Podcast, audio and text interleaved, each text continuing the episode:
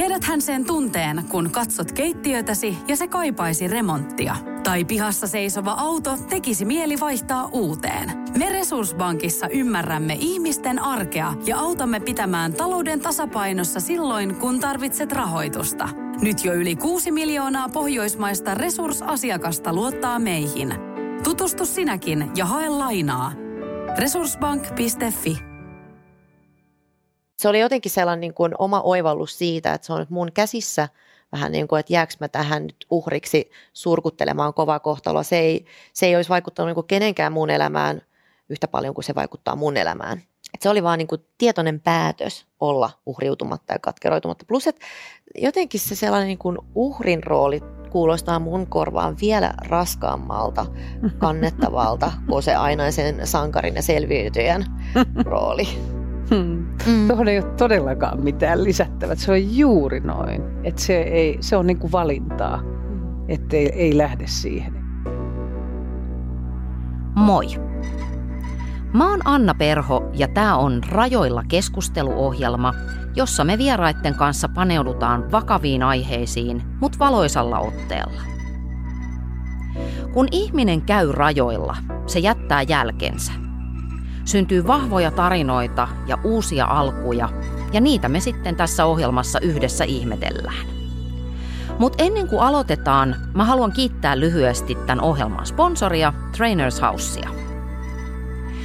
Trainers House on varmasti melkein kaikille tuttu, mutta TH-toiminta on viime vuosina muuttunut tosi paljon. Perusidea on kuitenkin sama. Trainers House auttaa ihmistä eteenpäin. Ja kun yrityksessä autetaan ihmisiä kasvamaan, niin ne ihmiset kyllä kasvattaa sitä bisnestä. Sä löydät tämän ja muut rajoilla jaksot videomuodossa TH-verkkosivuilta osoitteesta trainershouse.fi kautta rajoilla. Sieltä löytyy myös muita hyviä ohjelmia, kuten esimerkiksi mun kollegan Jari Saraspuon Kassandran huuto-ohjelma sekä Läpimurto Business Show. Mut hei, kuuntele tää mun ohjelma ensin, joko podcastina tai videomuodossa osoitteessa trainershouse.fi kautta rajoilla.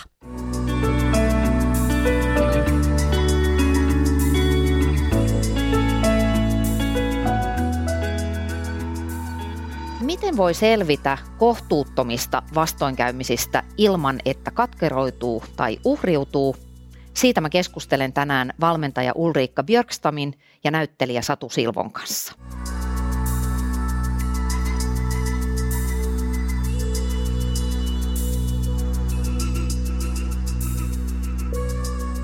Vuonna 2008 sä olit Meksikossa ja odottelit kadulla taksia kun tapahtui jotain täysin käsityskyvyn ylittävää.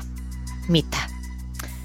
Seisoin siinä kadulla tosiaan ja, ja olin vilkaissut kelloa ja että missä taksi viipyy, kun sitten huomasin, että tuolla taivaalla onkin lentokone, joka oli jotenkin epätavallisen matalalla. Et kiinnitin siihen heti huomiota ja mietin, että mihinköhän se oikein on, on menossa, kunnes sitten seuraavassa silmänräpäyksessä tajusin, että sehän syöksyy suoraan mua kohti. Ja no siinä tilanteessa mä en oikeastaan ehtinyt tehdä mitään muuta kuin kääntyä ympäri juostakseni karkuun, mutta se tosiaan tippui siihen ihan parinkymmenen metrin päähän musta ja räjähti. Ja mä lensin sen räjähdyksen paineaallon voimasta ilmaan ja, ja maahan ehdin siinä kohtaa ajatella, että tämä on nyt tässä, että nyt, nyt mä kuolen. Selvisikö sulle koskaan jälkikäteenkään, että mitä sille koneelle oli tapahtunut? Miksi se tippui ja miksi se tippui just tohon?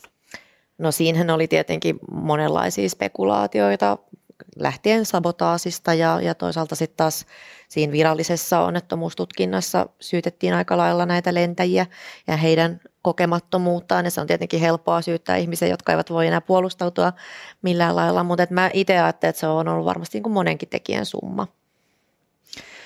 Öö, sä istuit ilmeisesti vielä hetken siinä katukivetyksellä, olit shokissa, et tietenkään oikein voinut hahmottaa, että mitä on tapahtunut ja sitten menee filmi poikki. Tai oikeastaan siinä kävi niin, että mä lensin, lensin siinä ilmassa ja mätkähdin maahan ja siinä meni hetkellisesti filmi poikki, kunnes tulinkin sitten tajuihini ja tunsin, miten mun päälle lensi jotain metallirojua joko siitä lentokoneen hyllystä tai sitten niistä autoista, mitkä siinä ympärillä myös räjähteli. Ja, ja mä muistan, että mä kuulin sen automaattisen ajatuksen päässäni, että mun pitää nousta nyt, jos meinaan tästä nousta. Ja sitten mä lähdin siitä kävelee vähän silleen niin kuin robottimaisesti jotenkin, vaan niin kuin hyvin, hyvin näin, niin kuin, että nyt vaan pois tästä ja huusin apua ja sainkin sitten apua. Sitten mut vietiin sairaalaan ensiapuun, missä sitten meni filmi poikki. Et tulin tajuihini vasta seuraavana päivänä, kun olin teho-osastolla. Mikä on sun ensimmäinen muistikuva tämän onnettomuuden jälkeen sitten, kun palasit tajuihisi? Se on itse asiassa hyvin vahva, vahva muistikuva siitä, että mä makaan siellä sairaalassa, mä olin päästä varpaisiin siteissä, mä olin intuboitu, eli mä en itse pystynyt puhumaan. Ja mä yritin avata mun silmiä, mitkä oli niin turvoksissa, että mä en saanut niitä auki, mutta mä kuulin mun viereltä mun äidin äänen.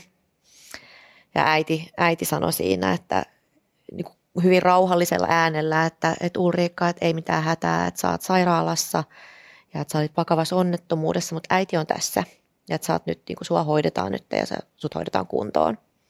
Se on mun ensimmäinen muistikuva. Sä oot sanonut jossain haastattelussa, että ö, olisin päässyt helpommalla, jos olisin kuollut. Niin ajatteleeko sä edelleen samalla tavalla? No tietyllä tavalla joo. Et, et se, se oli sellainen ajatus, mikä mulla oli silloin niiden kaikkein niin kuin isoimpien kipujen äärellä – ja, ja kun, kun ää, palovammat, niin ei pelkästään ne palovammat, vaan myöskin sitten ne ihon ottokohdat, kohdat, mistä sitä siis ihoa otetaan ja siirretään niiden palaneiden mm. kohtien niin kuin peitoksi, niin ne ihon ottokohdat on myöskin, niin kuin, se on periaatteessa puolet vartalosta tähän vereslihalla, niin ne on niin kuin aika No yksi, yksi lääkäreistä sanoi mulle, että se on niin kuin pahinta kipua, mitä ihminen voi kokea niin, niin niiltähän mä tietenkin olisin säästynyt. Et se oli tavallaan silloin, silloin hirveän monet niin kuin ympärillä tavallaan puhu koko ajan sitä, että miten, miten sä voit olla niin kiitollinen, että sä oot jäänyt henkiin ja onneksi sä olet vielä hengissä. Niin mä monta kertaa ajattelin, että niin on niin kuin, että että teidän kannalta tavallaan. Että jos mä olisin kuollut, niin enhän mä olisi siinä tavallaan jäänyt suremaan yhtään mitään, kun mun elämä olisi päättynyt. Et, et siinä mielessä olisi tietysti monelta säästynyt, mutta että sitten taas kun aikaa on kulunut, niin nekin ajat on jäänyt taaksepäin ja nekin ajatukset on jäänyt myöskin taakse. This too shall pass. No juuri näin, juuri näin. Sanoitkin ne sanat jo, mutta sähän kirjoitit sitten näistä tapahtumista kirjan, jonka nimi on Nousen nyt, niin kenen sä ajattelit sanoneen sulle noin sanat? Niin, Mä ajattelen, että se on se meissä kaikissa ihmisissä hyvin syvällä oleva selviytymistahto, vähän niin kuin vaisto. Et, et se, on, se on jotenkin, niin kuin ihminenhän pyrkii aina selviytymään. Keinot, mihin me tartutaan, on sitten vaan vähän erilaisia. Että mihin, mihin itse kukin sitten kykenee siinä hetkessä tarttumaan tai mitä ylipäätään niin kuin on mahdollista ja mihin on vaikka saanut esimerkkiä ja niin edespäin. Mutta että se on kyllä niin kuin se tahto selviytyä on meissä kaikissa. Jokin kaikkein syvin Semmoinen alkukantainen vaisto. Mm, joo. Öm, sitten sulla ai, alkoi tosi pitkä toipuminen, niin päätitkö jotenkin, että periksi ei anneta? Se oli oikeastaan vähän niin kuin, että no kun mä nyt kerran jäi henkiin, niin ehkä mun nyt sitten on niin kuin tarkoitus elää melko lakoninen. niin, ja jatkaa elämää. Että et jotenkin se, se ei ollut mulle vaihtoehto, että mä olisin sitten niinku jäänyt jotenkin siihen jumiin ja käpertynyt itseen ja jäänyt niinku neljän seinän sisälle murjottamaan ja katkeroitumaan. Että se, ei olisi, se ei olisi ollut enää sekään mitään elämää mulle. Niin, niin kyllä se niinku jotenkin ja sitten muistan myös sellaisen, että sitten kun, sit kun jossain vaiheessa alkoi tajumaan sitä, että kuinka moni, moni siinä menetti henkeensä – ja, ja kuinka paljon pahemminkin olisi vielä voinut käydä, että ne edellytykset jatkaa elämää, niitä ei välttämättä sitten kuitenkaan ainakaan niin kuin kovin täyspainosta elämää välttämättä olisi ollut, jos olisi niin kuin loukkaantunut vielä pahemmin. Mm. Niin, niin tavallaan se, että kun niin kuin tajus sen, että no mulla on kuitenkin kaikki mahdollisuudet vielä tästä niin kuin ponnistaa eteenpäin. Että sitä oli vähän sellainen niin kuin jonkinlainen selviytyjä syyllisyys ehkä myös niin kuin tietyssä kohtaa ajo, että, että mun, mä oon vähän niin kuin velkaa niille, ketkä menehty siinä, niin kun mulle on tämä tilaisuus jatkaa elämää, niin mun kuuluu tehdä niin. Toi on hirveän mielenkiintoista ja sitä ei kyllä varmaan pysty ihan täysin ymmärtämään ihminen, joka ei ole kokenut samaa just tämä selviytyjän syyllisyys. Mm. Koska eihän siinä tilanteessa kukaan valitse. Ei, ei niin, ei niin. Ja siis mä luulen, että se olisi ollut vielä pahempaa, jos mä olisin vaikka, jos siinä onnettomuudessa olisi menehtynyt joku vaikka oma kollega tai joku, joku kenet niin tuntee.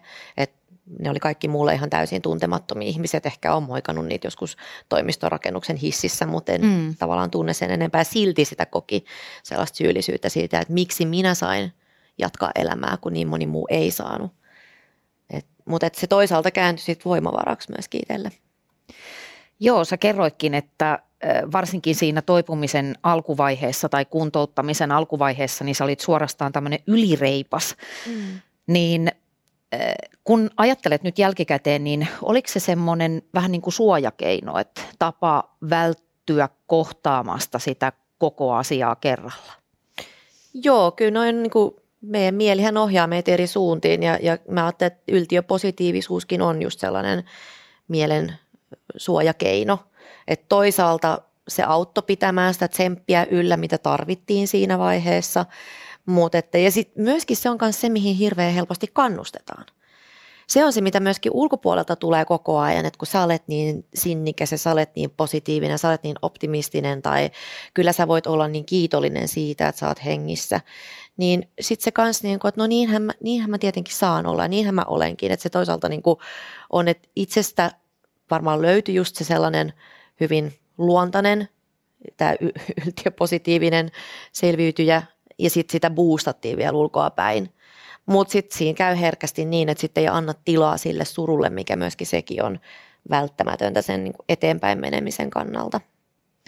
Siihen tulee niin sellainen vahvuuden eetos ja sitten Joo. se helposti johtaa siihen, että se eh, vahvuus ja herkkyyshän ei sulje toisiaan pois, mm. mutta se ehkä jää sitten vähän taustalle.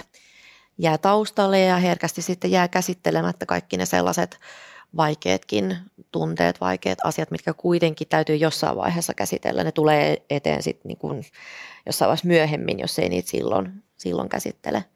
Ja, ja se on mun mielestä joka haitallista jotenkin nykypäivänä, että kun me ihanoidaan niin hirveästi sitä sellaista reippautta ja yltiöpositiivisuutta, että se jotenkin nähdään niin kuin, jo, tu- toivottuna tapana. Joo. Tuleeko siitä vähän niin kuin semmoinen sankaripotilas tai No joo, ja näitä sankaritarinoitahan me rakastetaan, niitähän on aina niin kuin tykätään esittää mediassa nimenomaan siitä näkökulmasta. Sitä sankariviittaa kyllä niin kuin hyvin herkästi sovitetaan ylle.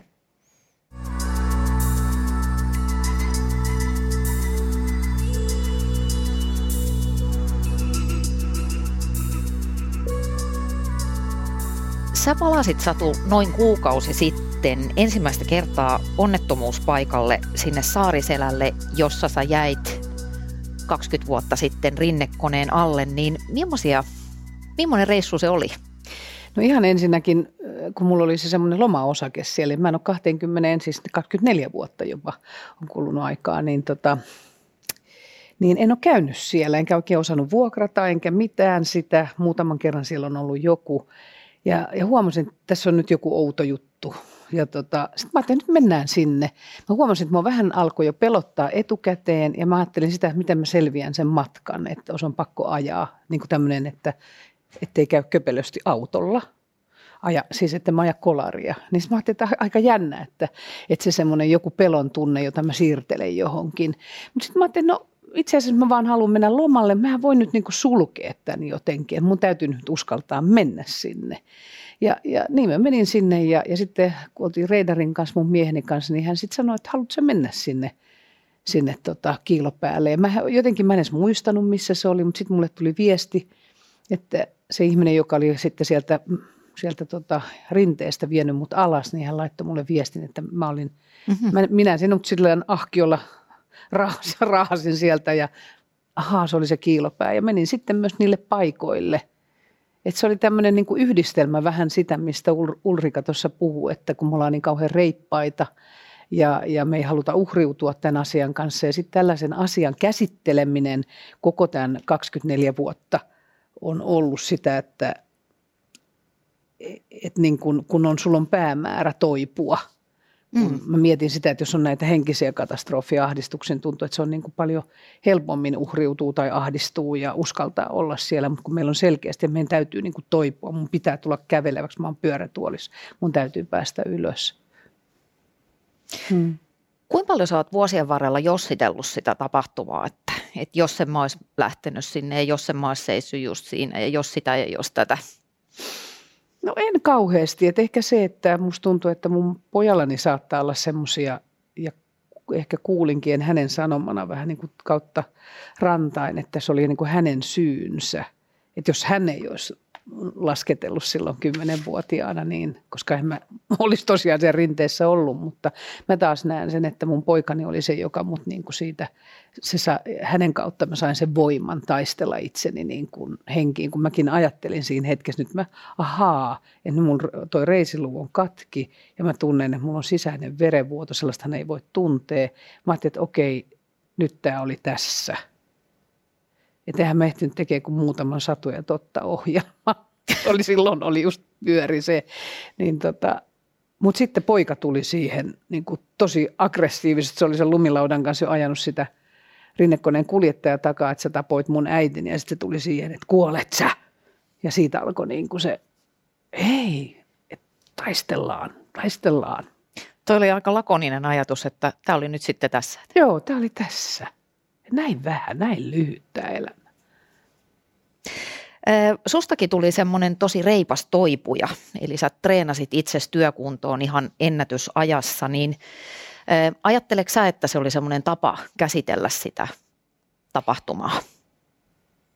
Mä ajattelin kyllä sen ihan konkreettisena toipumisena. Tulikoura oli siinä tietysti koko ajan, joka oli niin kuin lääkärinä hyvin niin kuin henkilökohtaisena auttajana siinä ja tsempparina ja Jukka Viitasaari oli sitten Diakonissa-laitokselta, että, että kyllä se oli mulla ehkä se, että mä haluan tulla kuntoon, niin kuin työkuntoon. Hmm. Et se oli ehkä sitä suurinta. Mutta se, mistä Ulrika puhui vähän aikaisemmin tässä siitä, että et, et, niin kuin, et uskaltaa kohdata niitä tunteita, niin kyllä mäkin olin vaan niin kuin tosi reipas ja, ja en mä kauheasti, niin kuin kipuihan oli tietysti ihan tolkuttomasti, mutta, mutta et vasta heinäkuussa, kun se reisiluu ei tahtonut luutua ja tuli koura katsoa, että ei itse, että nämä on vähän, nyt täytyy vähän löysätä näitä ruueja, että, että ne luut menee paremmin yhteen. Ja se oli aivan niin kuin pieni humahdus, niin kuin nukutushumaus, että, mm. että niin kuin tosi pienen hetken ja ne avasi ne ruuit ja, ja niin kuin teki sen pienen operaation.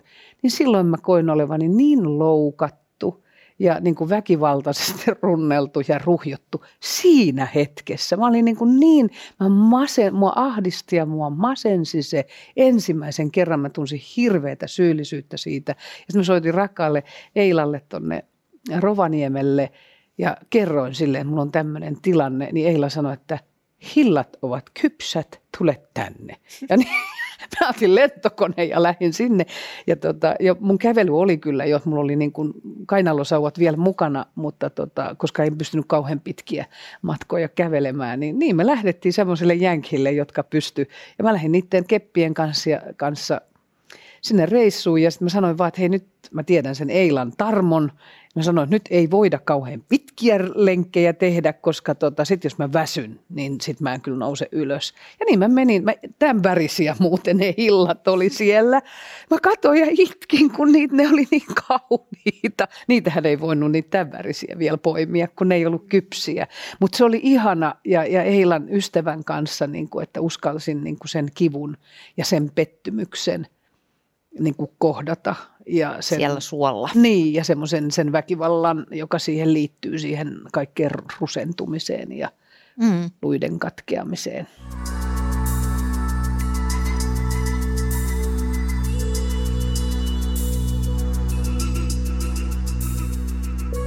Mua itse asiassa vähän jännittää nyt, tai ainakin jännitti koska kun me juteltiin Satu sun kanssa puhelimessa, niin sä sanoit jossain sivulauseessa, että sua välillä ärsyttää se, että toimittajat ei keksi mitään muuta kyselemistä, kun ne aina jankuttaa tästä sun onnettomuudesta ja haluaa ruotia sitä. Mm. Ja mä ymmärrän sen. Voiko käydä niin, että tämmöinen tarina ja ihminen, jolle se tapahtuu, kasvaa ikään kuin yhteen ja sitten lopulta ei enää eroteta, että kumpi on kumpi? Varmaan, etenkin niin jos mä ajattelen itseäni, että mulla ei ole ollut ennen tätä ja varsinkaan ennen kirjan kirjoittamista mitään julkista uraa, että mua ei tavallaan tunneta tai tiedetä mistään muusta, niin se on, mä että mun kohdalla se on hyvin luontevaa, että se mielenkiinto kohdistuu nimenomaan siihen onnettomuuteen ja mitä siitä on sitten seurannut. Mutta sitten taas mä ajattelen niin kuin satua persoonana, joka kuitenkin on tehnyt julkista työtä niin kuin paljon ennen mitään, niin, niin jotenkin tuntuisi, että siinä nyt niin kuin löytyy niitä, kenestä tahansa löytyy paljon ulottuvuuksia, mutta mm. siinä jotenkin niin kuin, mua ihmetyttää se, että, että se on se, mikä kiinnostaa kuitenkin sit mm. eniten tai edelleen. Se on se draama, jota halutaan aina, mutta kyllä mäkin niin. niin näen, mä oon aina ollut, mä oon ollut niin lapsesta lähtien niin kuin näyttelijä, se on mun suuri rakkauteni ja sitten tietysti vielä ravintoloitsija jossain vaiheessa, mutta se Silvopleitähän ei oli ilman onnettomuutta. Eli kun mua koko ajan leikeltiin, niin sen ensimmäisen vuoden, vaikka mä tein sitä teatteria jo sitten syys-lokakuun vaihteesta, vedettiin sitä Bygmalion My Fair Ladyn alkuperäistä versioa, sain näytellä sitä jatkaa, kun se oli just ollut ensi illassa, niin sitten syksyn, mutta sitten taas leikeltiin seuraavana vuonna. Niin tota, tuli semmoinen aika, että mä voinut näytellä olla. Mä voinut tehdä niin kuin sitä mun omaa ammattiani. Niin silloin tuli elävä ravinto, silvople, tai toi kasvisravinto, nimenomaan elävä ravinto oli loppumassa Helsingistä niin kuin Svennevikin ajoilta, niin, niin mä olin just silleen vähän löysä lause, että minunko tämä nyt pitää perustaa, koska tämä on semmoista ravintoa, joka oli esimerkiksi mun voiman lähteenä kyllä niin kuin ruoka kaikessa toipumisessa, että se oli niin iso asia, se on ollut jo ihan lapsuudesta lähtien, mutta mutta en missään tapauksessa kyllä, ehkä sitä on pelännytkin ja sitten toisaalta sitä semmoista uhriutumista, kun mä pelkään sitä toimittajien kanssa, kun se on kirjoitettu teksti, niin se ei ole sitä, me ollaan tässä mm. niin oikeasti mm. läsnä. Me nähdään, mitä me niin kuin puhutaan ja, ja mitä meidän äänenpainot ja, ja, ja tämä oikea tilanne, mutta sitten siellä haetaan niitä, enhän mä noin sanonut, että nyt ton ja ton asian yhdistä, Tämä kuulostaa tosi, tosi oudolta, mutta tota, Joo, ja sitten palstamääristä tai johtuen, niin, niin se aina tiivistetään, että mulla kävi mm. sitä, että, että niin kun jostain lehtijutusta kolme neljäsosaa käsittelee sitä, mitä tapahtui ja mikä oli palovammaprosentti ja montako leikkausta ja mitä kaikki hoitotoimenpiteet. Ja sitten siellä on niin se pieni loppukaneetti, että hänestä voimme kaikki ottaa esimerkkiä. Nyt hän on, nyt hän on selviytynyt. Ja, niin. tällainen se oli, niin sitten sit niin. jotenkin tulee aina sellainen, niin että no kun ei tämä ei nyt ole ollenkaan se, mikä mun mm. mielestä tässä on tärkeää. Niin. Ni, niin se tavallaan, että, että sit se narratiivi menee hirveän helposti tietynlaiseksi, että ehkä niin kuin enemmän sit jää jumiin just siihen, että miten, miten sitä tarinaa muut haluaa kertoa mun puolesta. Mm. Niin, onko siinä vähän se, että, että siinä on sellainen riski, että se oma identiteetti kapenee vain siksi onnettomuuden uhriksi tai sankariksi? Että sit se tarina alkaa niin kuin korvata sitä, mitä – kaikkea mä oikeasti oon. Niin, ainakin niin kuin ehkä muiden silmissä. Niin, niin. Sellaisten mm. ihmisten silmissä, ketkä ei tunne mua. Sen takia sit piti kirjoittaa se 300 sivuinen kirja, jotta sai niin kuin tuotua vähän niitä muitakin sävyjä sinne siitä esiin. Joo, se, se on niin, että, että, että se totuus on se, kun elää tätä omaa elämää ja tätä selviytymistarinaa. Että kyllähän se on, että mullakin, jos mä esitän, muistan kun Espoossa tein Kuka pelkää Virginia Woolfia, mun yksi ihanimpia rooleja Pasi Lampelan kanssa, niin, niin mulla oli kauhean duuni niin kuin tehdä töitä, että mä pääsen sinne lavalle. Et se on ehkä ollut se rasittavin tässä iän myötä, että jos on niin kuin tosi fyysinen joku rooli, että sä oot oikeasti siellä tuntikausia siellä lavalla, niin pitää tehdä koko ajan hirveästi töitä, että sä pystyt tekemään sitä työtä. Että se on niin kuin se, minkä kanssa elää, ihan toisenlaisten asioiden kanssa. Ja sitten on aina sellainen niin kuin voittajafiilis, että kyllä tästä, kyllä tästä, kyllä tästä. Mutta myöskin sitä väsymystä siellä on kyllä taustalla ja ka- kaikkea muuta, mitä siihen liittyy. Mutta kauheastihan tässä on oppinut näiden tunteiden mm. tunnistamisessa ja siinä, että ei halua, että nämä tunteet, että ne on niin kuin, että sulla on ollut se katastrofi, joka kaikilla on, mikä tahansa elämässä tapahtuu, se tulee niin kuin tietty mielentila siihen, sitten tulee tunne ja sitten siitä alkaa tulla sun persoonallisuus, että, että meillä on molemmilla selvästi se, että me ei haluta kertoa sitä, niin kuin että se on, niin mistä sä kysytkin, että tämä on nyt tämä meidän persoonallisuus, että me ei mm. haluta niin kuin sitä, että okei sen kanssa me eletään, mm. mutta nämä elämän tärkeät muut asiat on paljon tärkeämpiä kuin se, että mitä tapahtuu joskus. Niin.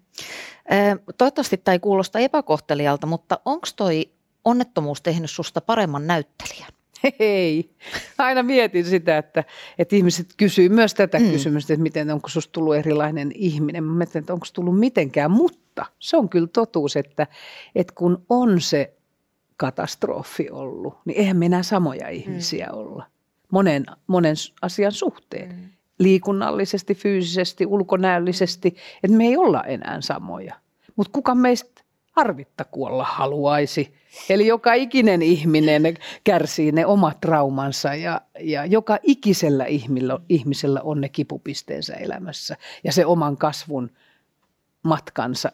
Kukaan meistä ei välty siltä. On meillä takana traagisia tai vähemmän traagisia onnettomuuksia tai rahaa, valtaa, mm. surua, iloa, niin kaikki me ollaan niiden omien elämiemme herroja rouvia. Mm.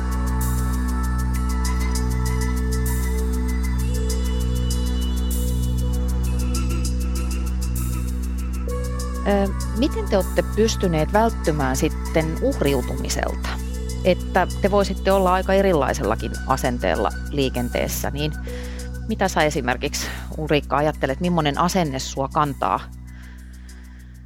kantaa tässä päivässä? Joo, no itse asiassa mä muistan sellaisen niin kuin ihan tietyn hetken sen sairaalassa, kun me jotenkin niin kuin mietin, se oli varmaan jonkun käydyn keskustelun pohjalta, mitä lähdin itse miettimään, että et, et tosiaan, että mun elämästä on niin kuin voitu ihan hetkessä viedä vähän niin kuin kaikki se, mikä mulla silloin oli semmoista itsestään selvää. Hmm. Ihan jo siitä lähtien, että miltä mä näytän ja, ja niin kuin kaikki, että missä mä teen töitä, Ka- kaikki niin kuin fyysinen terveys sun muut. Mutta että multa ei ole viety pois mun ajatuksia – että ne on niin kuin edelleen mun se sisäinen maailma, mun ajatukset on edelleen mun. Ei niin, etteikö nyt ympäristö siihen vaikuttaisi, miten mä ajattelen, mutta kyllä se kuitenkin ole minä tässä, joka näitä ajatuksia ajattelen – Eli että mun kannattaa ehkä nyt olla niistä silleen kiinnostunut, että mihin suuntaan ne ajatukset mua ohjaa, koska samat omat ajatukset voi niin kuin, toimia myöskin sellaisina, mitkä vaan kaivaa sitä mun kuoppaa entistä syvemmäksi ja tekee asioista vielä hankalampaa kuin mitä ne jo on. Tai vastaavasti, että mitkä on, on niitä ajatuksia, mitkä auttaa mua nousemaan sieltä kuopasta. Ja jotenkin se just, että, että sen niin kuin oivaltaminen, että kuinka paljon sillä on väliä – miten, miten, miten mä tähän asiaan nyt asennoidun ja miten, miten se voi niin kuin toisaalta jossain kohtaa ehkä kääntää tämän niin, että tämä toimiikin just voimavarana. Et se oli jotenkin sellainen niin kuin oma oivallus siitä, että se on nyt mun käsissä vähän niin kuin, että jääkö mä tähän nyt uhriksi surkuttelemaan kovaa kohtaloa. Se ei, se ei olisi vaikuttanut niin kuin kenenkään muun elämään yhtä paljon kuin se vaikuttaa mun elämään. Hmm. Et se oli vaan niin kuin tietoinen päätös olla uhriutumatta ja katkeroitumatta. Plus, että jotenkin se sellainen niin kuin uhrin rooli kuulostaa mun korvaan vielä raskaammalta, kannettavalta kuin se ainaisen sankarin ja selviytyjän rooli. Hmm. Mm. Tuohon ei ole todellakaan mitään lisättävää. Se on juuri noin. Että se, ei, se on niin kuin valintaa. Mm. Että ei, ei lähde siihen eikä anna semmoiselle tilaa. Musta tuntuu, että joissakin muissa asioissa elämässä on on enemmänkin ollut joskus uhriutunut ja hakenut marttyyrin viittaa mm. kaapista päällensä. Ja, että se on oikeastaan niin kuin kauhean outoa ja koomista, että, että miten näin vaikeasta asiasta on selvinnyt näin hyvin. Ja sitten mulla on joku ihme, ihme itseinho tai ahdistus ja tätä mä pureskelen vuosikymmenet, 60 mittarissa ja vielä jauhan tätä samaa. Miksei tämä jo mene pois? Et juuri näin niin kuin sanoit, että se on valinta. Se on jotenkin, että sitten kun on niin kuin riittävän suuri se ponnistus, että kun siinä on vähän niin kuin selkä seinää vasten, että ei ole vaihtoehtoja, niin sitten kummasti se niin kuin mieli tietyllä tavalla kun fokusoituu eri tavalla tai kirkastuu, että sitä saa näitä tällaisia timanttisia oivalluksia, mitkä ei kyllä sitten niin arjen harmitusten keskellä välttämättä ole niin selkeitä. Niin.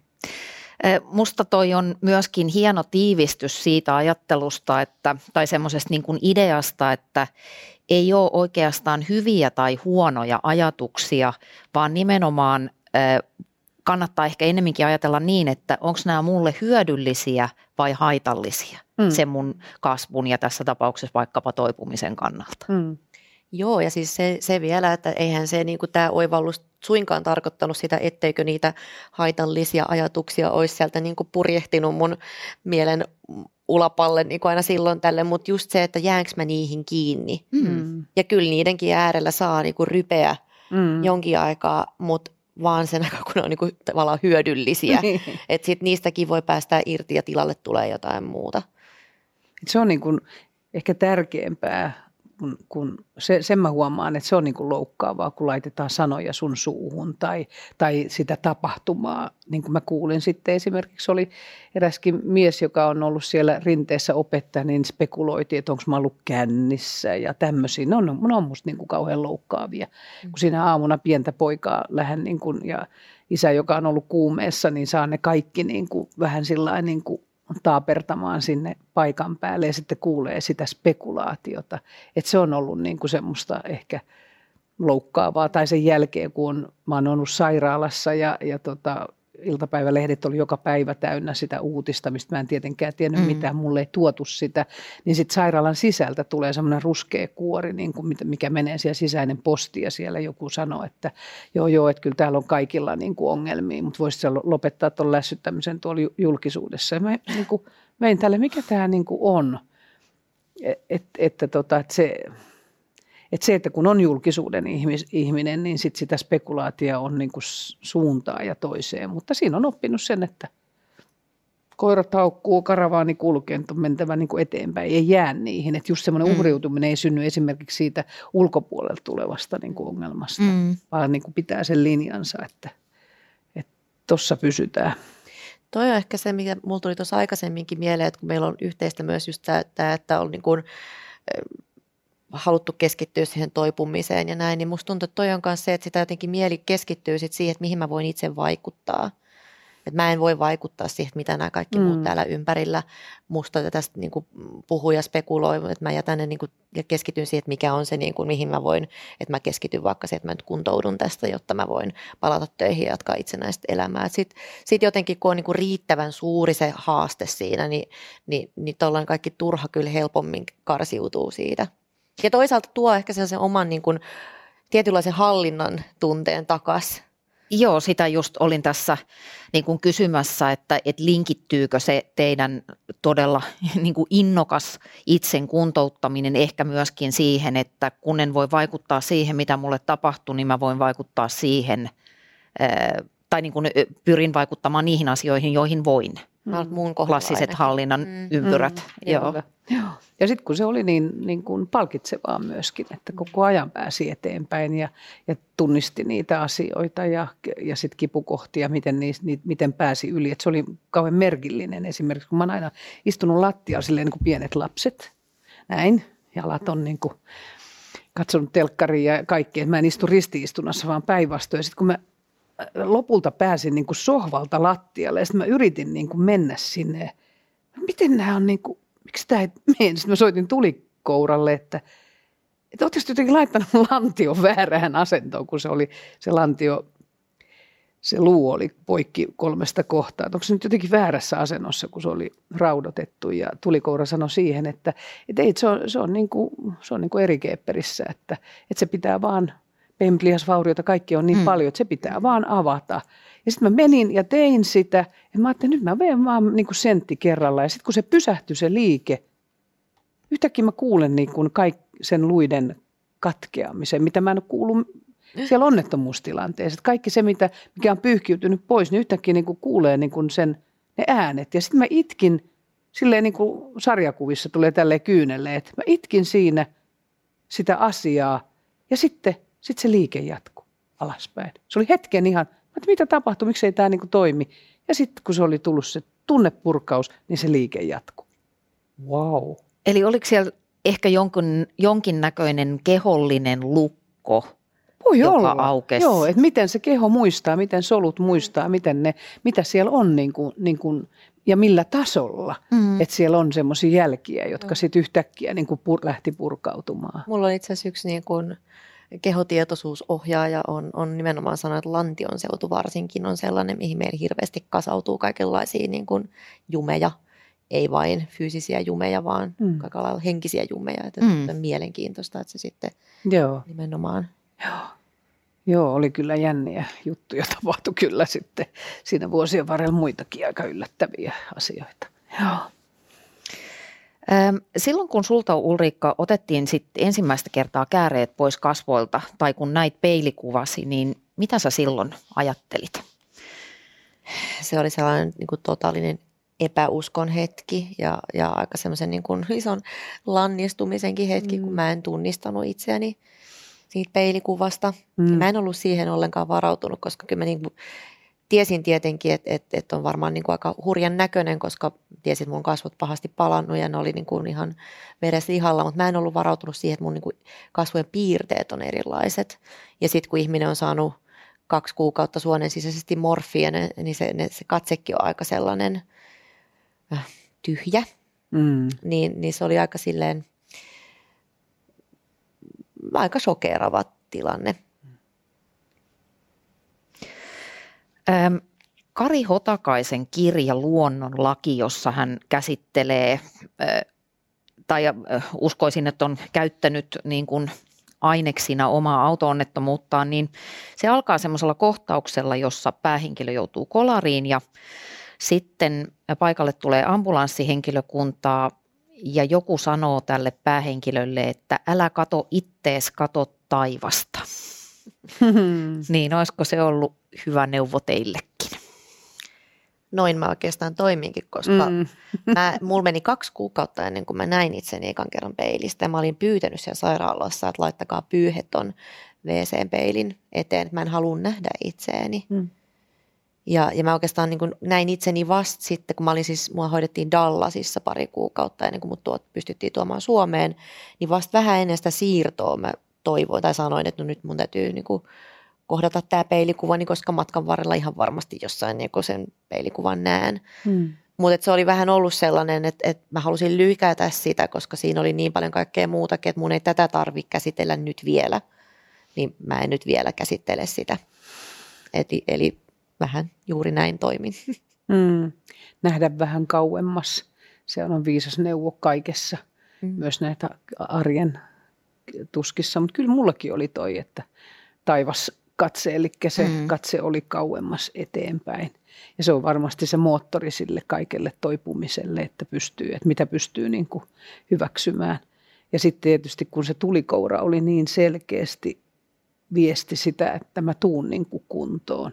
Ja kun ne miettii sitä lantion raudottamista, niin just sen takia, että mä en jää klenkaksi. Ja sitten taas muistan just Viitasaaren sellaisia, että älä nyt, älä, älä klenkkaa, nosta se muistan sitä, niin kuin, että miten se, että kun se katse on niin kuin eteenpäin, että, että sä teet sen, että sä et jää sinne. Sä et suostu siihen, että se keho haluaa tehdä jotain muuta, vaan niin kuin itse toimii siinä koko ajan, niin kuin, että mulla on ne ohjat käsissä. Se on hirveän tärkeää, että pystyy katsoa se, se, se, se toisaalta se niin kuin, horisonttihan saattaa siirtyä jopa niin kuin joka päivä. Mm. Että jo, jossain hetkessä se katse on sinne kauemmas, että sitten kun mä oon työkykyinen, sitten kun mä pääsen vaikka reissaamaan tai sitten kun mm. mä pääsen harrastamaan jotain mulle tärkeää lajia. Ja sitten joinain päivinähän se on se, niin kuin, että kun mä nyt jaksan tämän päivän loppuun. Mm. Mutta mä ajattelen, että nimenomaan se, että se katse on suunnattuna eteenpäin, on se sitten niin kuin vaikka seuraava ateria. Niin. Mutta että sehän on just sitä niin kuin toivoa ja toiveikkuutta ihan mm, käytännössä. Mm, mm. Että et mä voin niinku katsoa kuitenkin eteenpäin, että siellä on jotain hyvää, mitä, mä, mitä kohti mä ponnistelen, jotain sellaista, minkä eteen mä oon valmis näkemään vaivaa, tekemään työtä, vaikka se hetkittäin olisikin aika epätoivosta, mm. epätoivonkin sävyttämää mm. ponnistelua. Ja se, että se muuttuu koko ajan. Se muuttuu, niin kuin se tilanne muuttuu myöskin, että muistan kun tuli joku pyysi johonkin työ, työtilanne ja sitten hän kuuli tämän, mun Tarja halusi kuulla siitä ja mä kerroin sitten, se oli ihan raivoissaan sille rinnekoneen kuljettajalle. Miten, miten se voi ylittää nyt sen, niin kuin tajuut se mitä se on niin kuin tehnyt. Se oli ekan kerran, kun mä niin kuin suostuin ajattelemaan, että joku muu on tehnyt virheen. että kun se oli niin kuin, että ylittää, että okei se oli hänen työnsä, joka oli, oli jonkun edellisen illan siellä oli ollut, siellä on kai rinteessä jotain rinnebileitä, jossa sitten niin kuin sen tampaaminen oli, onneksi sehän oli tampaamassa sitä viime, viimeisenä sitä, koska siellä oli sen verran lunta alla, että tuommoista voi selvitä tuommoisen ison koneen niin kuin yliajamisesta. Mutta nekin on ollut jänniä vaiheita. Toskin olisi ollut hyvä kohta uhriutua. Aivan, minulle on tehty nyt jotain mm. niin kuin tosi, että että näin hän ei olisi saanut. Että se oli jännä, jänniä niin kuin kohtaamisia niin kuin itsensä kanssa ja sitten, että vaikka siitä, että se, että kun treenasi niin kuin viisi tuntia sit lopulta päivässä, että oli niin kuin, että vau, nythän tämä toimii, niin aamulla kun heräsi, niin kaikki alkaa niin kuin, taasko tämä alkaa, mutta sitten se oli, no niin, tämä, tämä jossain vaiheessa tämä muuttuu niin kuin, ja se on muuttunut koko tämän 24 vuoden aikana. Et mulla on esimerkiksi ollut niin kovia kipuja jossain vaiheessa, että kun menin vaikka Helsingistä Lahteen, niin mun piti välillä mennä huoltoasemalle ja kävellä autoa ympäri, koska tuli niin, niin, kuin niin mm. järjettömiä kipuja. Nyt niitä ei ole enää tällä hetkellä. Sä mainitsit tuossa Satu myöskin tämän muiden katseen. Että ei ainoastaan niin, että se oma katse on eteenpäin ja yrittää hakea sitä valoa ja toivoa sieltä tulevaisuudesta, vaan se, että sanoit, että tämä hoitava lääkäri katsoi sinua heti niin, että tämähän Mimmi vielä kuntoutuu, sun kuntouttaja on niin kuin antanut hyvää, hyvää mm. ankaraa valmentajan katsetta sieltä, niin hmm. kuinka merkittävää se on, että joku muu osoittaa uskoa sitä sun toipumista kohtaan? No siis kyllähän niin kuin jokainen tällaisen niin kuin ison trauman, kriisin keskellä kokee niitä hetkiä, kun se oma toivo jotenkin on hukassa. Että et tulee, tulee toivottomuuden tunteita, että ei tämä niin etene mihinkään tai mä en enää jaksa tai mä en tiedä, miten mä tästä menen eteenpäin. Mm. Niin silloin, että siinä on joku, joka kannattelee niiden hetkien yli ja näkee just sussa sen sinnikkään mm. selvyyttä, että kyllähän sä nyt tuosta vielä kuntoudut, niin, niin tavallaan voi niin kuin nojata ja antautua toiden, mm. toisten kannateltavaksi silloin. Oi, tuosta on ihana hetki, kun mut tuotiin sitten lentokoneella tänne Helsinkiin niin kuin kaikkia salareittejä. Ja tulin sen Töölön sairaalaan ja sanoin, että joo, että nyt on, että on tulpan vaara. Että oli niin kovat kivut, että ei voitu tietää, mutta laitettiin niin kuin, nyt pitää niin kuin tarkistaa, että ei ole mitään tulppaa, veritulppaa jalassa. Ja me tulin siihen, niin kuin, mutta laitettiin sen sängylle, siihen sairaalasängylle nostettiin ja sitten ne niin kuin pyysi, että en mene nyt sinne terveemmälle puolelle. Ja sitten mä niin kuin menin sitä kylmää rautasta sänkyä ja sitten mä niin kuin en millään niin kuin pysynyt tasapainossa, jotenkin mun piti olla kyljellä. Sitten hoitaja tuli siihen ja sanoi, että ota minusta kiinni. Se oli hetki, että pitääkö mun selvitä, niin kuin, ei kyllä, kyllä minä tässä tärisen, vaan sille, joo. Ja sitten mä tartuin, sitten mä muistan aina sen, just sen lantio, sen mahan ja sen, sen kaikki, että siinä oli se ihminen. Mä vaan olin siinä, mä että kun tässä on tämä toinen. Ihan fyysinen se, että, ja, ja mä opin koko sen, ihan sieltä rinteestä, kun lähdettiin alas ajamaan, niin silloin mä opin sen semmoisen, mä lopetin sen omavoimaisuuden, että mun pitää selvitä itse yksin kaikesta. Niin siinä hetkessä mä opin sen, että mun ei tarvi, että mä tarvin aina ihmisiä, on valmis niin kuin ojentaa käteni, mutta myöskin se tarttumaan ojennettuihin käsiin. Siinä on niin suuri rakkaus ja voima. Ja kun mulle tuli sen jälkeen, oli ystäviä ihmisiä, jotka halusi antaa vaikka kasvohoitoa tai jotain niin kuin viisi kertaa lahjaksi, niin oli ihana ottaa sitä vastaan. Mä opin ottamaan vastaan. Ja se on aika iso juttu. Se on tosi iso juttu tämä on, niin Suomi on yksin pärjääjien kultakansaa. Joo, Ei me ollaan strong, independent auttaa. women. Kyllä, Joo. kyllä mä pärjään. Ja sitten semmoinen hävettää, jos, tota, niin. jos ottaa vastaan tai niin kuin, että kyllä että ei, ei ole ilmaisia lounaita. Ei ole. Joo. Pitää niin kuin koko ajan miettiä, että millä mä niin kuin korvaan sen, että saan avun. Ja sitten taas toisaalta myös se, että mihin mä oon nyt kiinnittänyt omassa puheessa huomiota, mitä mä oon myöskin niin kuin koittanut tuoda esiin eri yhteyksissä on se, että kuinka herkästi niin kuin itsekin tunnistan, että on monta kertaa sanonut, että hei kerro mulle, jos mä voin jotenkin, jos mä voin jotenkin auttaa. Mm. Ja sitten mä oon ollut niin kuin hirvittävän tyytyväinen itse, että nyt mä oon tarjonnut apua. Mm. Mutta kun enhän mä oo. Kun mä oon sysännyt sille toiselle sen vastuun, että hänen pitää osata kertoa mulle jos mä voin jotenkin auttaa. Et ei mm. pelkästään se, että kun me kaikki tiedetään, kuinka vaikea se on pyytää apua kurottautua, kuinka mm. haavoittuvaisia me silloin ollaan, kun me joudutaan myöntämään, että ei hitsi, en mä pärjääkään, en mä olekaan niin omavoimainen, itsenäinen mm. nainen, vaan mä tarvitsen apua. Ja siitä, että mun pitäisi vielä osata niin kuin miettiä se, että no mikä nyt olisi niin kuin riittävän pikkunen juttu, minkä mä kehtaan tuolta toiselta mm. pyytää, että mä nyt vaan ole vaivaksi. Mm. Niin sen takia mun mielestä niin kuin vielä tärkeämpää olisi sit siinä ympärillä olevien ihmisten vaan niin kuin tuppautua mm. ja vaan niin kuin tulla sinne niin kuin vaikka nyt väkisin niiden ostoskassien kanssa Niin, ja pakottaa sen porkkanamehujen kanssa. Just niin, mitä ikinä. Hmm. Tai, tai niin kuin, että hei, että oota, mä nyt soitan tonne jollekin johonkin yhdistykseen, mistä voisi saada vertaistukea. Tai mä tuun sun kanssa sinne Mm. vertaistukitapaamiseen, mitä ikinä. Tai lähdetään kävelylle. Mutta vaan niin kuin tuppautu, vähän niin kuin Mm. röyhkeästi Mm. vaan mennä, kun se toinen yrittää, yrittää olla se reipas ja Mm. pärjätä yksin. Mutta siinä on se, että kun ihminen helposti alkaa niinku ratkaista sen toisen ongelmia, siinä se on se vaikeus, koska se ei auta mitään, vaan Mm. että jos se on se, Mm. se auttavat kysymykset ja lähtee kuuntelemaan sitä, niin silloin sieltä tulee niitä vastauksia, eikä se, että, et, niinku, että no mulla on, mä tuun tähän ratkaisukassien kanssa nyt paikalle ja, ja sitten valitaan täältä se paras ratkaisu, koska siellä on aina taustalla siinä epätoivon hetkellä, niin siellä on niin paljon ristiriitaisia, outoja tunteita, niin kuin menneisyyden niin kuin semmoinen lonkerot, hämähäkin verkot menee ties mihin, niin se pitää saada katko, katkottua niitä sillä, että saa vaan sanotettua. Mm. Ja, ja, ja toinen vaan jotenkin, ehkä musta se on mun, kun mä oon kans vuorovaikutustaito kouluttaja, niin mun lempiopeista on se, että mun ei tarvi ratkaista, meidän kenenkään ei tarvi ratkaista toisen ongelmia, vaan olla kuulolla ja auttavia kysymyksiä. Hän itse kyllä ratkaisee ne, Mm. meistä ihan jokainen. Ihan jo se riittää, että vaan istuu siinä vieressä ja on läsnä. Mm. koska aika moni, monet isot kysymykset varsinkin elämässä on sellaiset, että eipä, eipä meillä kellään niihin mitään välttämättä niin kuin oikeita vastauksia mm. ja ne vastaukset tulee sitten ajan kanssa, mutta Mm. Toi oli kyllä tosi hyvä pointti, että, että nyt kun sanoit ton, niin ajattelen tässä posket ehkä hieman punehtuneina näitä omia auttamisyrityksiä, että se saattaakin monesti olla sille auttajalle semmoinen omatunnon huojennus, että no niin, että mä sanoin sille, että mä voin auttaa Mm. ja ei se pyytänyt, niin ei se sitten varmaan tarvi mitään, että- tai joku muu on siellä, mm. että, että tuppautuminen onkin se parempi strategia. mm. Joo. Ja kun se on niin inhimillistä se, että ihminen haluaa ratkaista toisen puolesta. Mm. Se on niin kuin sen paradoksi. Ö,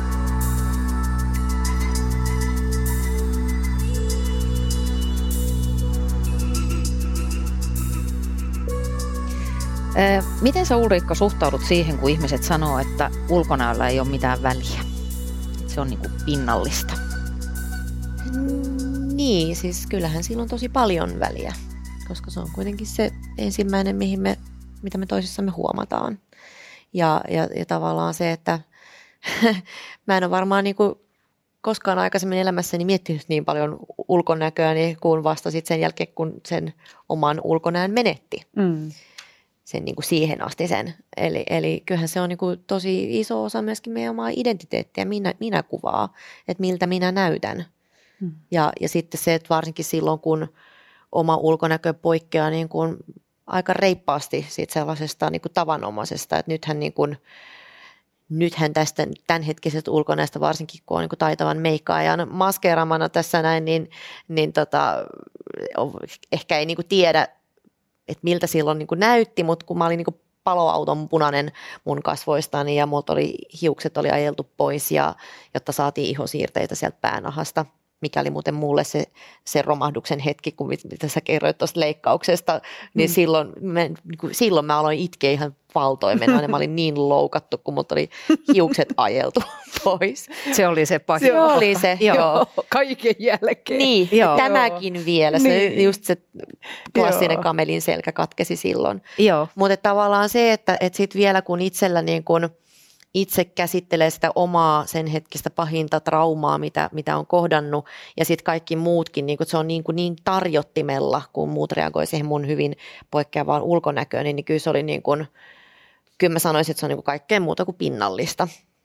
Mm. Toi on mun mielestä täsmälleen sama asia, että kun sanotaan, että raha ei ole tärkeää, niin sillä tavalla voi sanoa ainoastaan ihminen, joka ei ole kokenut todellista rahapulaa. Mm. Kyllä. Että kyllä, kyllä sillä vaan merkitystä on. Mm. Joo.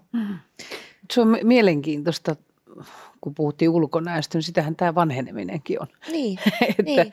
paljon myöhemmin, mutta, mutta toi lempeys itseä kohtaan, että, että se, se kyllä kasvaa Mm. sen niin kuin pettymyksen ja ahdistuksen jälkeen, että semmoinen lempeys, että oppii niin kuin rakastamaan sitä myös itseään. Et kyllä sä oot paljon käynyt sitä läpi, koska kun sä puhut sitä, niin mulle tulee valtava lempeys, että vaan niin kuin haluaisi niin kuin silittää sitä kauneutta, mm. joka on niin kuin tällä hetkellä olemassa. Se kauneus on, että et, et, et se on jotenkin niin kuin, mä mietin tälle pinnallisesti, että kun joku laittaa, että sä oot kaunis, vaikka tässä iässä, niin on silleen, että aah, nyt muistat varmaan ehkä jonkun elokuvan 30 vuoden takaa. Mutta sitten silleen, että niin, kiitos. Että niin me ollaan.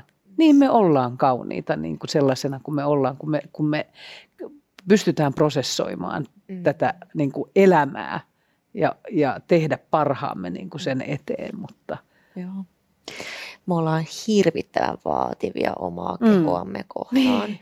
Ja yleensä vaan keskitytään niin kuin moittimaan sitä. Mä tein joitain vuosia sen onnettomuuden jälkeen, mä tein siis sellaisen harjoituksen, että mä istuin, istuin kotona lattialle ja päätin osoittaa mun keholle kiitollisuutta mm. ja ystävällisyyttä. Ja mä istuin siinä, mä aloitin varpaista – koskettelin lempeästi mun varpaita ja kiitin niitä ääneen, miten hienot pienet varpaat te olette ja kiitos, että ootte kaikki mm. siinä. No mä pääsin ehkä johonkin jalkapöytään asti, kun niinku lähti niinku, että minun pienet jalat, jotka täällä kun joka päivä te teette hirveästi työtä, niin. kannattelette tätä kaikkea mm. ja kuljetatte mua joka paikkaan. Ja mä siis kävin koko kehon tälleen Joo. läpi. Joo. Se oli siis äärettömän voimakas harjoitus. Ja, ja siis se, että kun, niin kuin yleensä aina sitä vaan, että nyt pitää vetää vatsaa sisään ja ryhtiä ja niin. mitä kaikkea. Ja olispa mm. vähän vähemmän muhkuraa ja kiloa tuolla ja täällä. Mm. Että se, se on niin kuin hirveän tällaista. Niin kuin...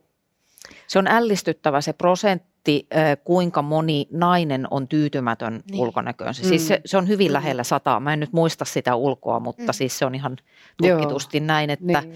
no tämä on nyt ehkä vähän huumoria, mutta joskus mä niin kuin vähän kadehdin silleen miehiä, että miehet on monta kertaa silleen juttelee Joo. mahalle ja sillä että nyt. Ja sit, Isimmas niin. Mutta kuinka monille miehille vaikka kaljuuntuminen on kova pala? Todellakin, ja siis mä en missään et, tapauksessa niin kuin halua niin. trivialisoida mm. sitä, mutta et ehkä niin kuin jotenkin tuommoisen kautta sitä itse kunkin olisi terveellistä Kyllä. vähän niin kuin lähestyä. Ja Kyllä. se oli kun tuli niin kun vuosia sitten onnettomuuden jälkeen, olin eroja ja masen, masentuneisuuden tunnetta. Ja kun oikeasti niin kuin miettii, että no millä nämä päivänsä päättäisi, tiesi, että niin egoisti, niin ego minä, joku sieltä nousee, niin opettelin niin sanoo itselleen, katso peiliin ja että mä rakastan sua ja sä oot ihana. Ja it, itkuhan siinä tuli, mm. että, että kun oli niin, että ihminen menee kauas – itsestään. Mä oon huomannut vuosikymmenien ajan, kun myöskin luennoinut ja kouluttanut, että kun puhutaan siitä hyvinvoinnista, mm. että miten itsekin ja huomaa, että ihminen niin kuin astuu kaiken murheen ja huolien ja, ja tarpeiden ja toiveiden ja vaatimusten ja paineiden alla niin kauemmas itsestään, kun sitä lasta katsoo, miten läsnä se on. Mm mutta se, että kun sä meet niin kauas, että, että sä mietit, että miten sitä tämä elämä loppuisi, niin oothan sä nyt ihan hirveän kaukana siitä todellisesta minästä. Ja sitten kun ottaa sen peilin eteen ja, ja niin kuin väittää sille, että sä oot ihan jees ja kaikki on hyvin, mm. on, on, se, on se, kyllä se sattuu. Koska myös, myös siinä sattuu se, että miten kauas voi mennä mm. siitä todellisesta niin kuin ihmisyydestä.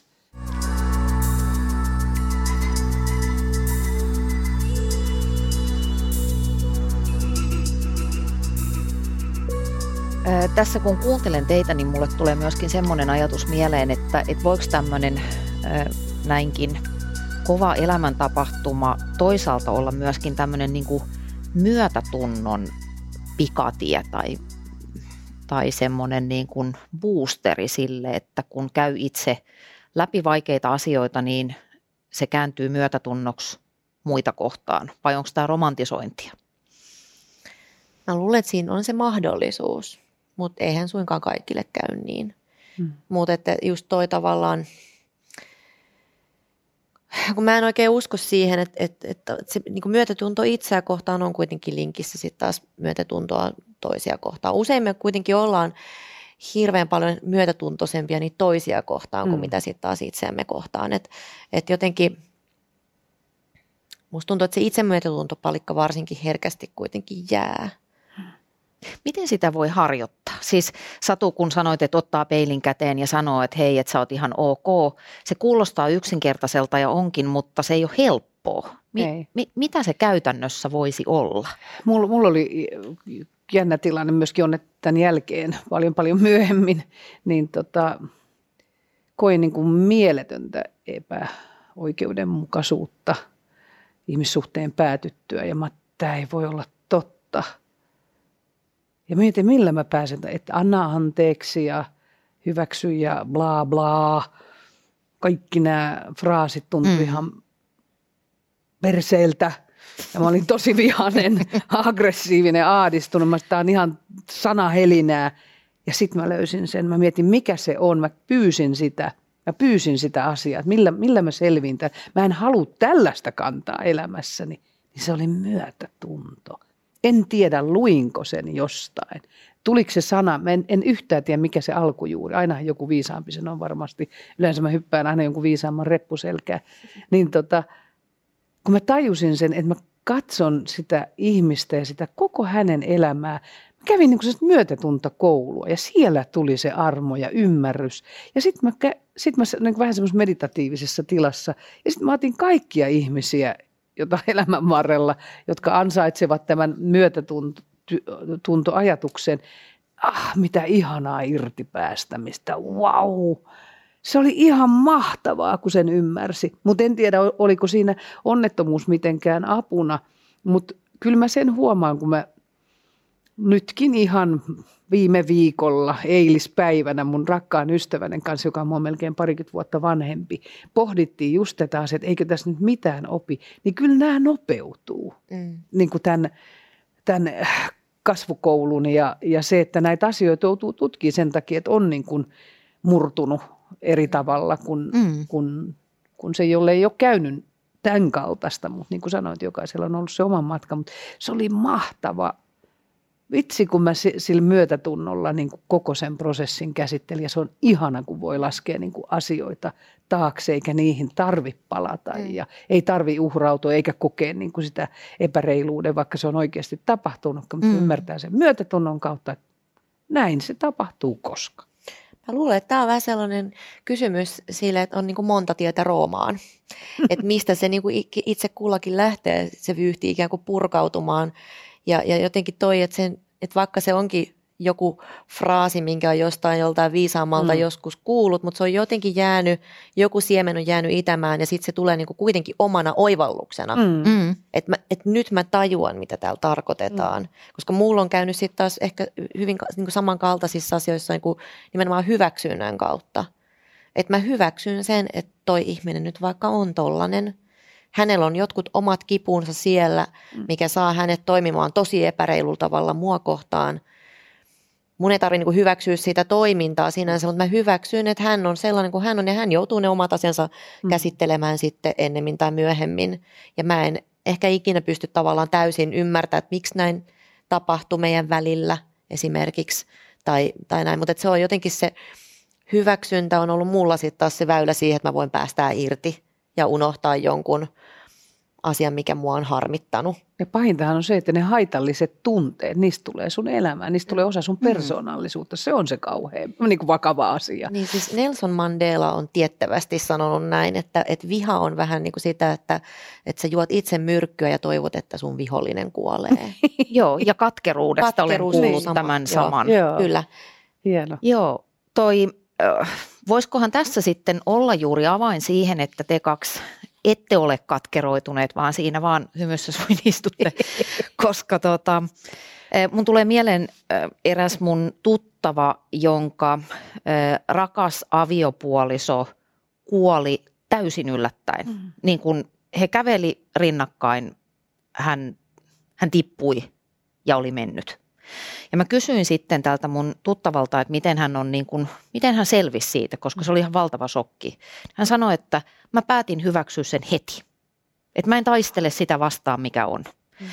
Ja se ei tietenkään tee siitä helppoa ja ne kaikki surut ja se kauhut ja muut on edessä, mutta ei niin kuin yritä muuttaa sitä, mikä on. Niin siinä oli mun mielestä jotain valtavaa viisautta. Niin on.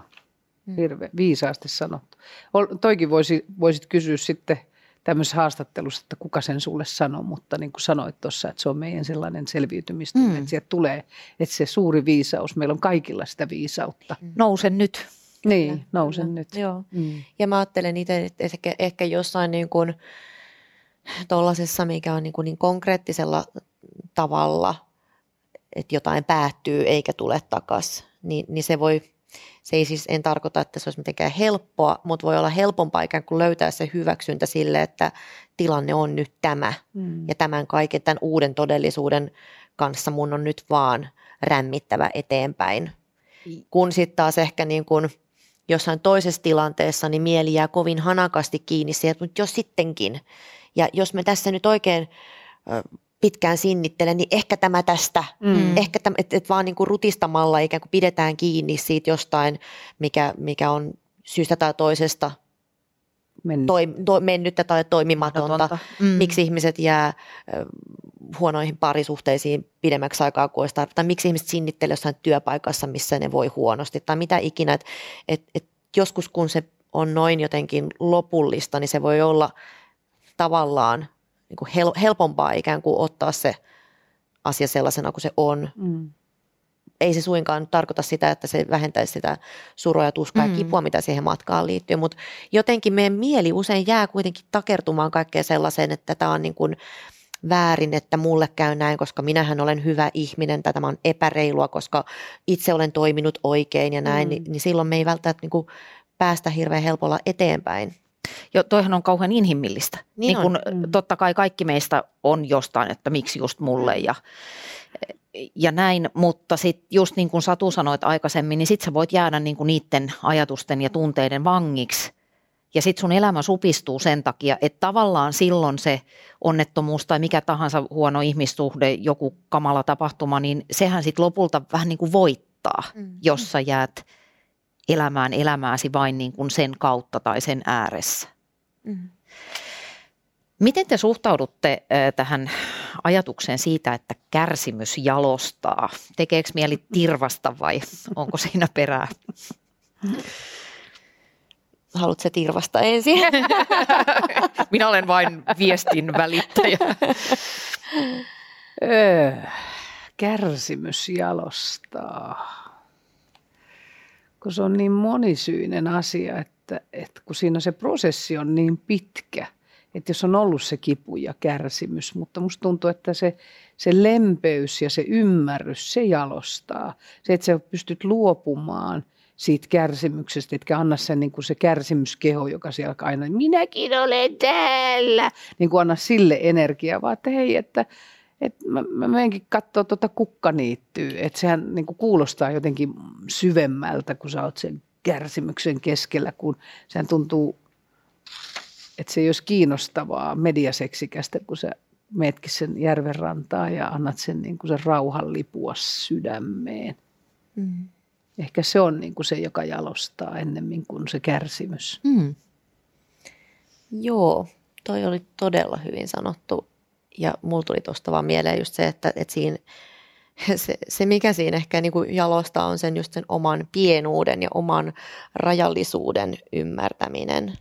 Että et kun joutuu niin kuin terveellä tavalla nöyrtymään mm. ja, ja ymmärtää toisaalta sen niin kuin elämän rajallisuuden mm. eri tavalla, niin se on ehkä se, mistä sitten se voi lähteä myöskin jalostumaan jonkinlaisiksi sellaisiksi kantaviksi oivalluksiksi tai voimavaroiksi ja, ja myöskin tuo sitä sellaista lempeyttä ja myötätuntoa niitä toisia kohtaan. Semmoisesta sit luopumisen hetkestä, niin se on jotenkin musta niin kuin mahtava, on ollut itsellä se oivallus, että kun on se tyhjyyden kokemus, niin siinä tyhjyydessä on se luovuus.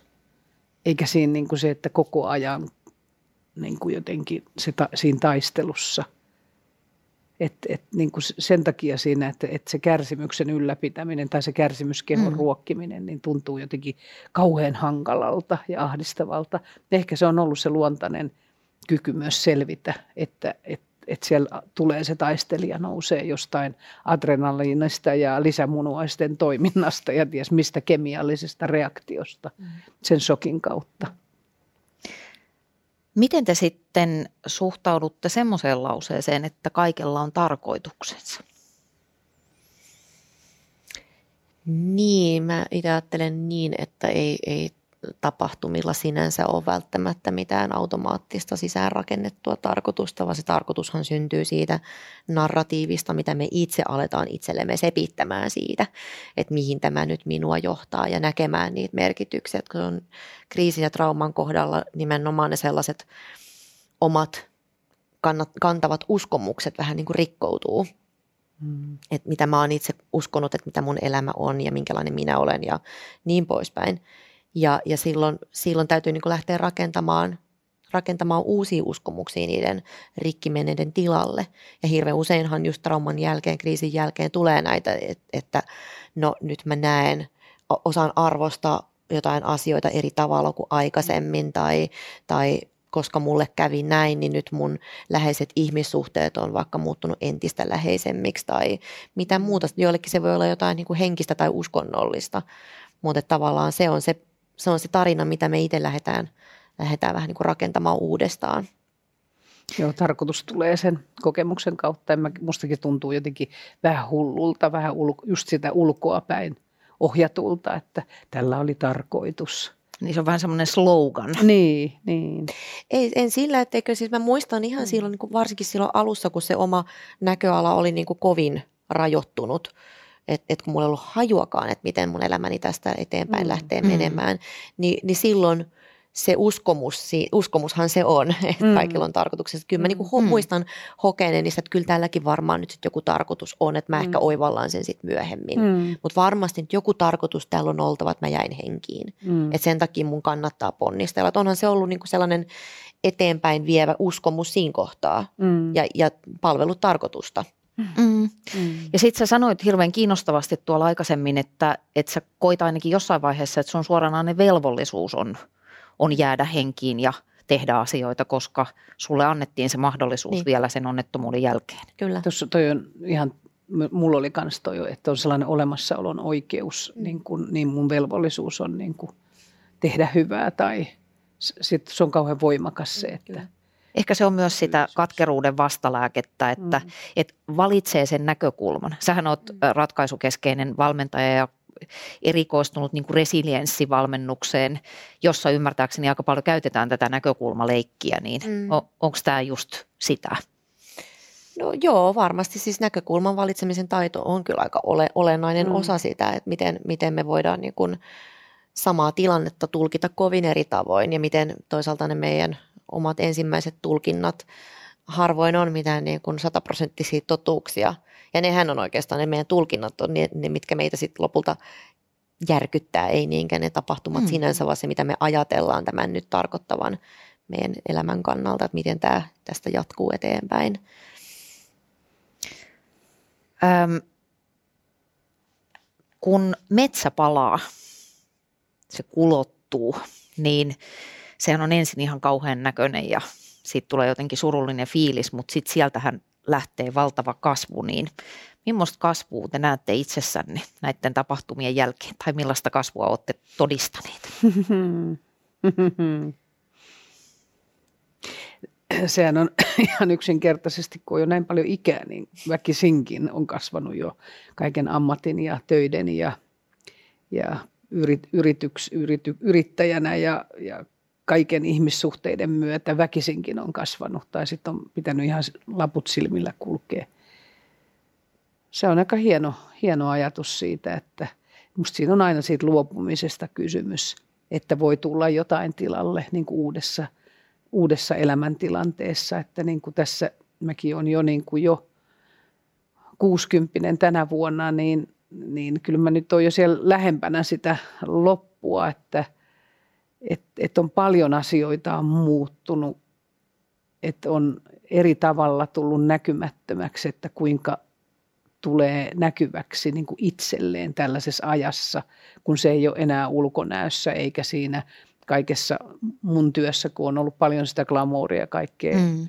työtä, joka on elokuvissa ja että kun se on niin kuin vähentynyt, niin miten se vaikuttaa, miten siinä ihmisenä mä kasvan ihan tällä hetkellä – saati sitten 24 vuoden takaa, että mit, mitä kaikkea tässä on tapahtunut, niin kyllähän tämä on tämmöistä niin palamista, kulotusta ja uudelleen syntymistä, että vähemmän aina kasvaa, kasvaa kun elämä alkaa olla loppusuoralla.